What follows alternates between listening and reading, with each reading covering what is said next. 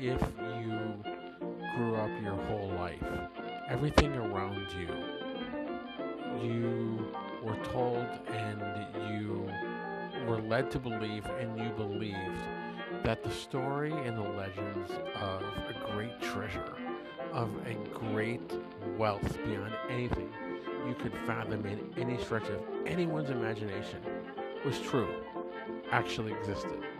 What would you do? Would you go out and search for it? Would you take whatever caution you could take and whatever you could bring with you? Would you go out and search for it? Or would you go out by yourself? And that in and of itself makes for a very interesting story. People have always thought and people have always searched for the treasure in a place outside of Phoenix, Arizona. And it's created many stories and many great legends of of the search for those for this gold. And it was always said that there's gold in them thar hills. Or is there? In the Superstition Mountains outside of Phoenix, people have died trying to find out. In 2009, Denver bellhop Jesse Capen, obsessed with finding the lost Dutchman gold mine, took a month's vacation into the Superstition Mountains outside of Phoenix to search for that legendary treasure. It was three years before a search and rescue team located Capen's skeletal remains at the bottom of a 180 foot cliff. His fatal mistake was likely going up there alone. No matter the risks, this alleged mother lode lures hundreds of prospectors every year into this wilderness near Apache Junction, Arizona, occasionally at the expense of their lives. German immigrant Jacob Waltz, nicknamed the Dutchman, took his secret to the grave in 1891 at around the age of 83. Lending credibility to the lore, Waltz had remarkably high grade gold ore in a candle box under his deathbed. It was rumored he had dedicated. I keep I see this word and I keep saying dedicated and it's not dedicated. He had dictated, and I don't know why I keep mistaking that word for dedicated. He had dictated to some neighbors a complicated map, but neither they nor anybody else ever found the mine. A few reasons why the Dutchman's gold hasn't been found, and some treasure seekers didn't come out alive. Magnetic rock fouls up compasses. Summers in the superstitions can be fatally hot, and winters deadly cold. Cell phones won't work up into the higher reaches, and the cliffs are treacherously steep. Well, that makes perfect sense. That cell phones won't work up on higher reaches. Anyone that goes up into a higher reach of anything, most likely out here in Seattle into the Cascades or the Olympics, know full darn well that cell phones don't work up on high reaches. Also, I want to quickly mention that a lot of this is from my research and my notes that I've taken, and also from the Cowboys and Indians articles on Cowboys and Indians online, and from Wikipedia. Want to make sure you give them their props and their credits. So, back to my notes and back to the articles. George Johnston, who first tried to find the treasure in the 1950s, was still working for the Superstitions Mountain Lost Dutchman Museum up until his August 30th, 2017 death at age 97. Most people don't take enough water and they often wear slacks or shorts and flat shoes, Johnston said in a, in a 2016 interview.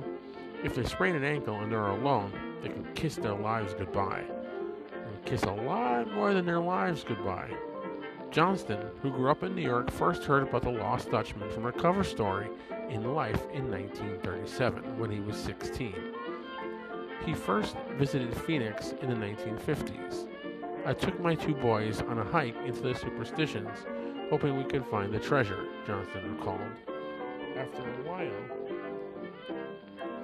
my son spotted somebody watching us Sorry, that I it make, that made me jump a little there.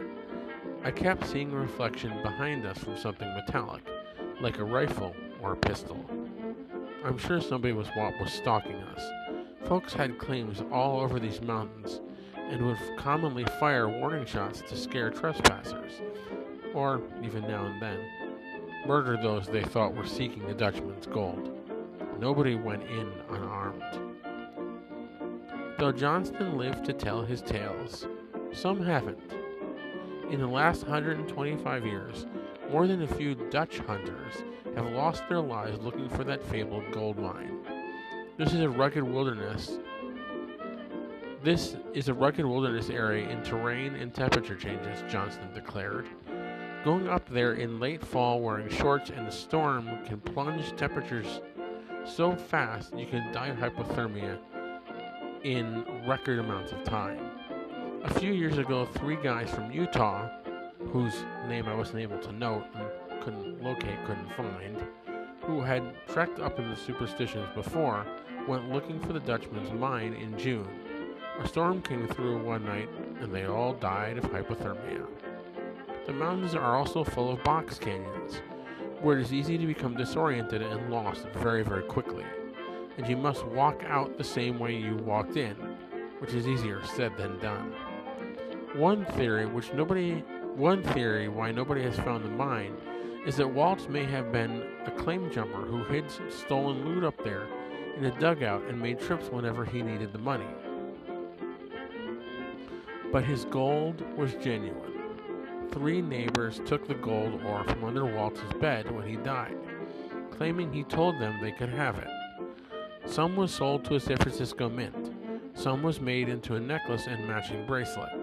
Some was shipped to a jeweler and fashioned into a matchbox case that measures 4.5 meters long and 1.5 inches wide. 4.5 inches long. I don't know why I said meters. 4.5 inches long and 1.5 inches wide. The matchbox case was lent to its current owner, was lent by its current owner to the Superstition Mountain Lost Dutchman Museum to be showcased for one day in November of 2015. And a photograph of the case is now on a permanent display there. To give you an idea of how rich that ore, that ore was, Johnston explained, if a mine produces two and a half ounces of gold per ton of rock, it's a bonanza. Well, the Dutchman gold, the Dutchman's gold ore that made that matchbox case assayed out to 50 ounces per ton. Makes your jaw drop to the floor. The Lost Dutchman legend also has a link to wealthy Mexican cattle ranchers of the 1800s. The Peralta family from Sonora, who supposedly dug many gold treasures out of the superstitions. Their plundering ended in around 1848 or so the tale is told. When a gold run back to Mexico, all but a few got massacred by Apaches. Some of the, some say the Apaches went back to the mine and hid the gold, the Dutchman either stumbled across it or did a favor for a surviving Peralta who directed him to the stash. Both allegations and actual incidences have fueled the legend over the years, none more than the Peralta stones. Found in 1949 in the Superstition foothills, a hiker tripped over a sharp, sharp piece of rock and dug up four flat stones, on which were carved instructions and a crude map. The carvings included a priest holding a cross, the words Sonora, Mexico, a horse, and the words and the words that translate to a, a, a pasture north of the river where the trail starts into the superstitions near the Salt River. Other carved messages mention dangerous canyon walls and 18 marked places to get to El Corazon. Now, I don't speak Spanish, nor do I know any little bit of it, but the, what I do know is El Corazon means the heart. Two stones are rough maps leading to a carved heart. The supposed treasure location, centered in the heart, in the supposed treasure location, centered in the heart on the map, is a date 1847, one year before all but a few Peraltas met their doom.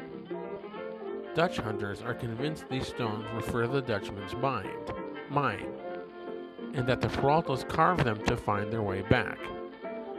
An expert who once examined the stones believed the carvings were made of, or believed the carvings were made with modern tools and are a hoax but there's no way to prove that.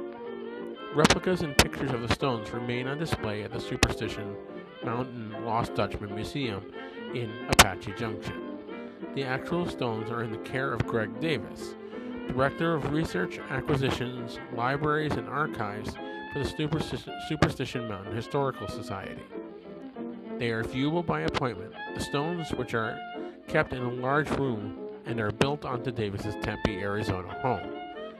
Now that's kind of weird. If they're built into his home, it kind of makes you second guess him a little bit. It kind of makes you raise your eyebrows or furrow your brows just a tad. The Superstition Wilderness was declared a national wilderness area in 1964.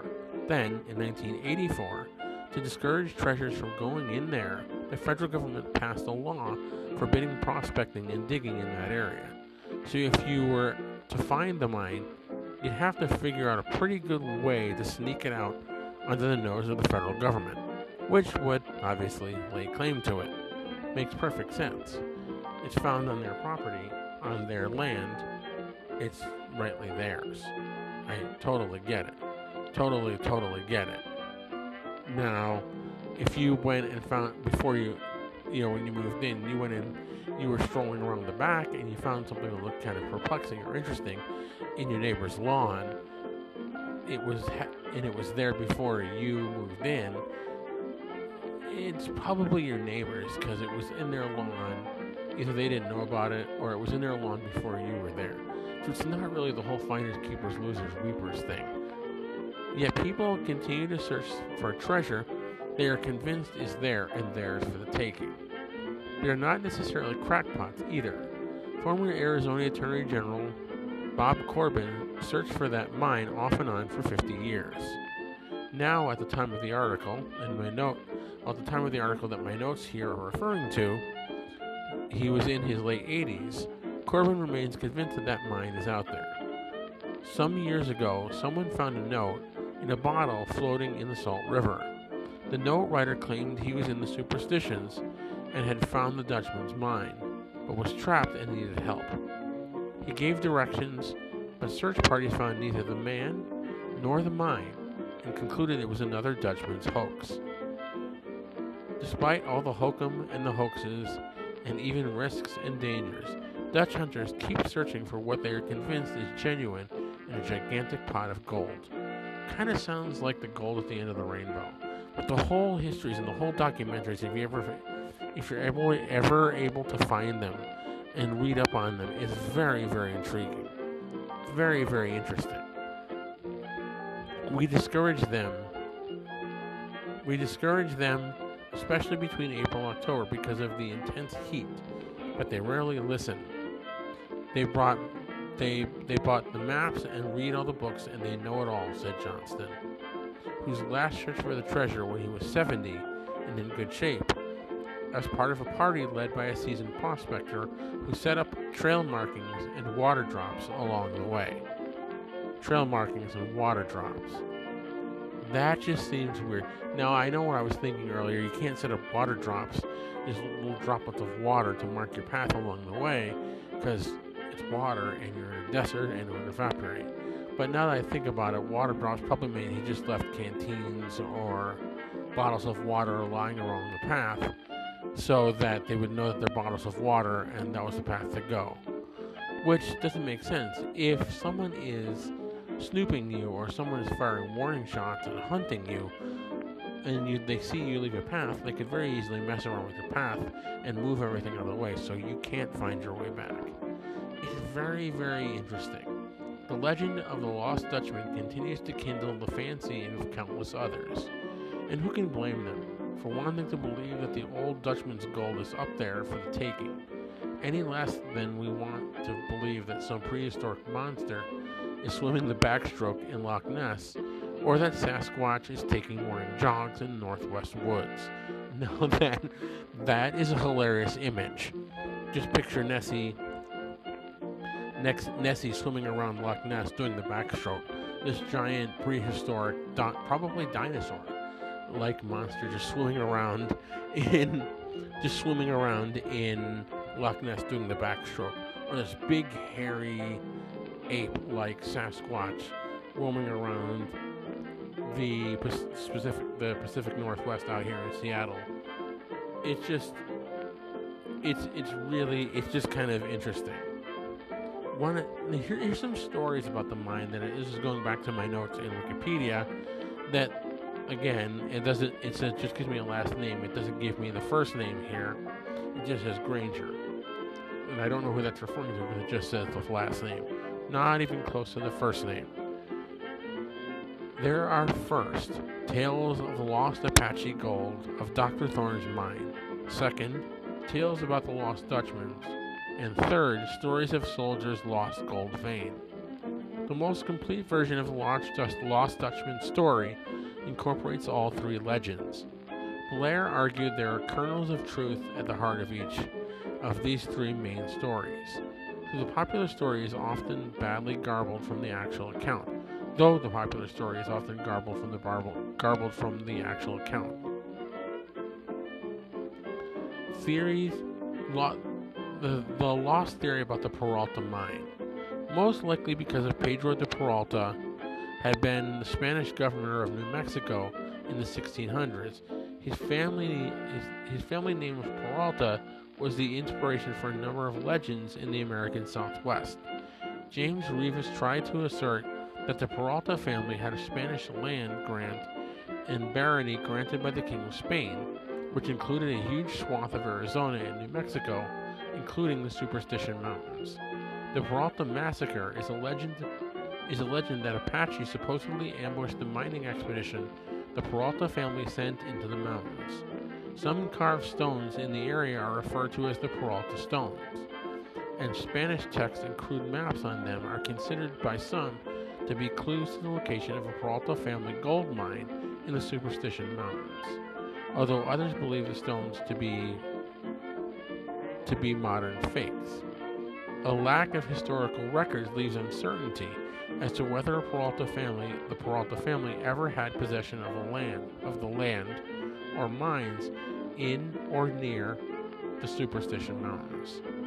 Blair insisted again, last name, no first name, Blair insisted that the Peralta portion of the story is unreal, unreliable, writing, The operation of a gold mine and the superstitions by the Peralta family is contrivance of 20th century writers, is a contrivance of 20th century writers.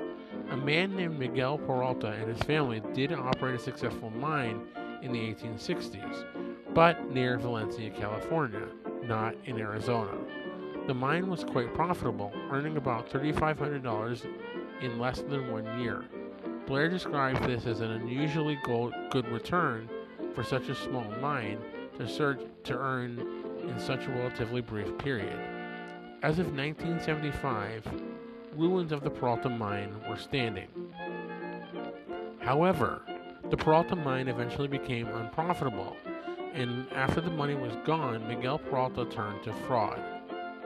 Dr. M. Dr. George M. Willing Jr. paid Peralta $20,000 for the mining rights and for an enormous swath of land, about 3 million acres in southern Arizona and New Mexico, based on a deed originally granted by the Spanish Empire in the 18th century. Trouble came after Willing learned that the deed was entirely bogus.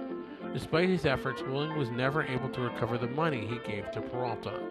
This land grant was the basis of the James Reavis Arizona land swindle. Reavis became Willing's partner and continued to try to prove the authenticity of the land grant for years after Willing's death. Blair argued that this Peralta story, well known to Arizona residents, was eventually incorporated into the Lost Dutchman story in a severely distorted version following the renewed interest in the Lost Dutchman's mine in the 1930s. Since James Reavis, the Baron of Arizona, was convicted of fraud when the Peralta family genealogy when the Peralta family genealogy and other documents to support the land grant were determined to be forgeries, it also raises questions about the original purchase of the land grant by Dr. George M. Willing Jr. Willing died in 1874 before, before there had been a thorough investigation of the documents or an opportunity to cross examine him on the stand, as was later done with Reavis. The tale involves the, the Lost Dutchman story. The tale involves two German men, Jacob Waltz and Jacob Weiser. However, Blair argued that there is a strong likelihood that, that never that there was never a second man named Weiser, but rather that a single person named Waltz was, over the years, turned into two men as the legend of the Dutchman's mine evolved. Blair contended that the story be, can be divided into hawk and dove versions, depending on whether the Germans, German or Germans, are said to behave violently or peacefully. So, depending on how the story depicts them, it depends on which way the story goes the hawk version or the dove version, the good or the evil version. In most versions of the tale, Jacob Waltz located a rich gold mine in the Superstition Mountains. In many versions of the story, they rescue or help the member of the Peralta family and are rewarded by being told the location of the mine. Weiser is attacked and wounded by marauding by marauding Apaches, but survives at least long enough to tell a man called Dr. Walker about the mine. Waltz is also said to make a deathbed confession to Julia Thomas and draws, a, draws or describes a crude map to the gold mine. It is also said sometimes that if there was two Germans, Jacob Waltz and Jacob and Jacob Weiser, that in an effort to keep the mind concealed and keep the mind hidden, Waltz murdered Weiser or snuck up behind Weiser and killed him. But that's also the theory. That's also the theory that in order to protect it, he kind of he, he killed him. Blair Blair cited evidence of the historical Jacob Waltz and suggested that evidence that additional evidence supports the core elements of the story. Though Waltz claimed to have discovered, or at least heard the story of, a rich gold mine or cache, but Blair suggested that this core story was distorted in subsequent retellings, comparing the many variants of the Lost Dutchman story to the game of Chinese whispers, where the original account is distorted in multiple retellings of the tale. Kind of like kind of like the telephone game. You say something to one person, you say something to the person sitting next to you, and then you have it pass it, have them pass it down the line, and when it gets back around the circle, it gets back around the table, it gets back to you, you see how perverted the story became. And it can be kind of funny, kind of like that. There was indeed a Jacob Waltz, who emigrated to the U.S. from Germany. The earliest documented uh, documentation of him in the U.S. is an 1848 affidavit in which Waltz declared himself to be about 38 years old. A man called Jacob Walz, W A L Z, the the Jacob Waltz in the story, in the superstition story is Waltz, W A L T Z. A man called Jacob Walz, W A L Z, was born in September 1810 in Württemberg, in Germany. W U R T T E M B E R G. Blair suggested that this Waltz could, could, this Waltz could be the same Waltz who later came to be regarded as the legendary Dutchman and that he Americanized the spelling of his family name. I get that. Now, my my last name, for example, is my last name, for example, has similarities to Jacob Waltz, W A T W A L T Z, and W A L Z. My last name is German in origin, but in my very, very, very, very, very, very distant ancestors, when they came over here, or when they got immigrated here, they couldn't they couldn't the Americans of the area or that time couldn't pronounce the name as it was pronounced in German. So they stuck they stuck a tail on one of the letters, and that's how it became to be pronounced as it is. It's just it's, it's very very so I understand I understand the there I understand the interesting interesting stories and interesting spellings of names here. Waltz relocated to Arizona in the 1860s and stayed in the territory for most of the rest of his life. He pursued mining and prospecting, but seems to have had little luck, had little luck with either. In, In an alternate view, which better fits the, mo- the lost mine legend, is that he periodically appeared with large amounts of gold. The Sterling legend by S.D. S.D. Conitzer, Con, Con, Conitzer reports that Jacob Walzer stole $250,000 in gold to the U.S. Mint during the 1880s and had 1,500 when he died in 1891. There was a catastrophic flood in Phoenix in 1891, and Waltz's farm was one of the many that was devastated.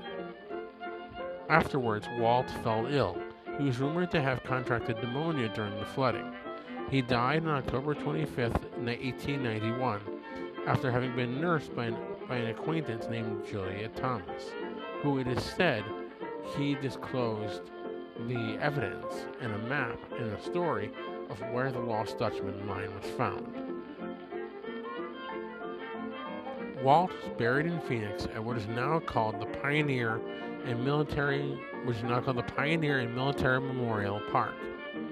Blair had little doubt that Walt related to Thomas the location of an alleged gold mine. As early as September 1, 1892, the Arizona Enterprise was reporting on the efforts of Thomas and several others to locate the lost mine, whose location was told to her by Waltz. After this was unsuccessful, Thomas and her partners were reported to be selling maps to the mine for $7 each. Maps to the mine they couldn't find. Maps to the mine that she attested was given to her in a map by the man who found the mine. So she has a map that was given to her by the man who found the mine, and she's unable to find it. So it kind of brings into question the legitimacy of the maps that other people are getting. It kind of just just more stuff that makes you raise your eyebrow. Now, I don't doubt the validity of this campaign of these of the mine. I don't doubt whether this exists or if it could exist, but I'm not about to go into the superstitions and look for it. I, it, given everything I've read and seen in in documentaries and my studies and my research and everything I've seen, I'm not going anywhere near the superstitions, unless on an outskirt, just on the outskirts, where it's safe to just marvel at the way it, how beautiful it looks. I'm not going in there. Were it not for the death of amateur explorer of an amateur explorer and treasure hunter, Adolph Ruth, the story of the lost Dutchman's mine would probably have been little more than a footnote in Arizona history, as one of the hundreds of lost miners mines rumored to be the American in the American West. Lost my place here. In, 19, in June 1931, Ruth set out to locate the lost Peralta mine. After traveling to the region, Ruth stayed several days at the ranch of Tex Barkley to outfit his expedition. Barkley repeatedly urged Ruth to abandon his search for the mine because of the terrain of the Superstition Mountains was treacherous, even for his experienced outdoorsman, let alone for the 66 year old Ruth in the heat of an Arizona summer. However, Ruth ignored Barkley's advice and set out for a two week stint in the mountains. Ruth did not return as scheduled and planned and thought. No trace of him could be found after a brief search. In December 1931, the Arizona Republic reported on the recent discovery of a human skull in the Superstition Mountains. To determine if the skull was Ruth, Ruth's, it was examined by a doc- doctor by a doctor and a well-respected anthropologist who was given several photos of Ruth, along with Ruth's dental records.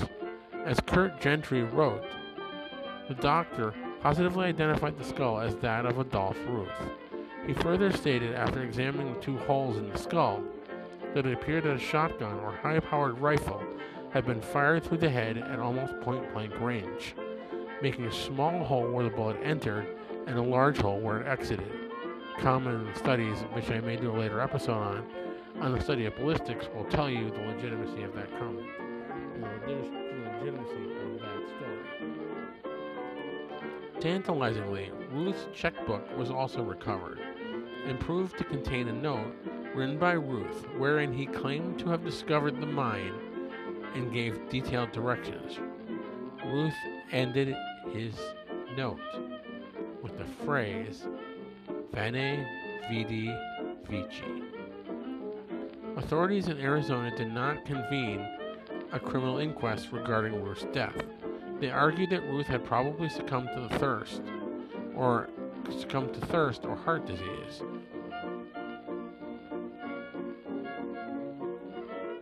I lost my place again. Though, as Gentry wrote, one official went so far as to suggest that Adolph Ruth might have committed suicide. While this theory did not ignore the two bullet holes in the skull, it did fail to explain how Ruth had managed to remove and bury the empty shell, then reload his gun after shooting himself through the head. Blair noted that the conclusion of the Arizona authorities was rejected by many, including Ruth's family, and those who held on to the more romantic murdered for the map story. All this is extremely interesting, and there's many, many more stories, and there's many, many more tales, and many more, many, many more legends of what had happened in the Superstition Mountains, the legends of the search for the lost Dutchman's mine. It is a great thing to get into, and really, really, really cool and really awesome to get into and listen to. It's just so cool. So thank you all so much for listening and sticking with me for this. And stick around for a little bit more. There's going to be a little bit more in the end here. Thank you so much for listening.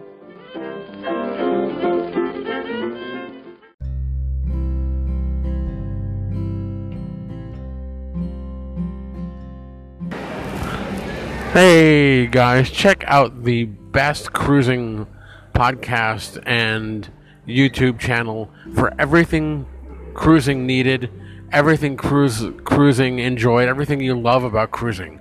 They're experts, they know their stuff, and they're beyond awesome. You'll love the podcast, you'll love their YouTube channel. They're the best cruising podcast out there. Check out Fantastic Cruising on the podcast on your favorite podcast devices and favorite podcast programs. And also check out Fantastic Studios on YouTube. They are beyond great. Give and Matt and Kimbra follow. Give them a five star review on Apple Podcasts and every other podcast you choose. They are beyond awesome, and you won't be disappointed. You won't be upset in any way, shape, or form.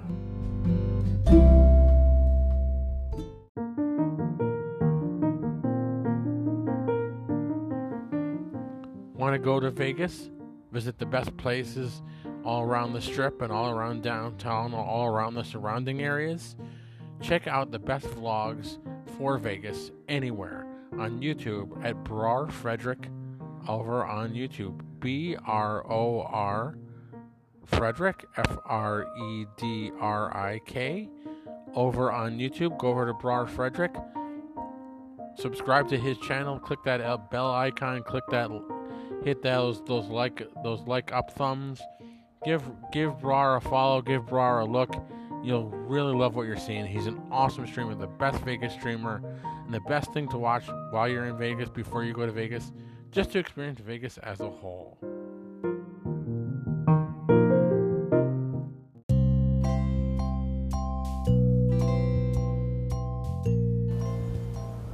Please join me in supporting and giving to the Pride Foundation and the Trevor Project.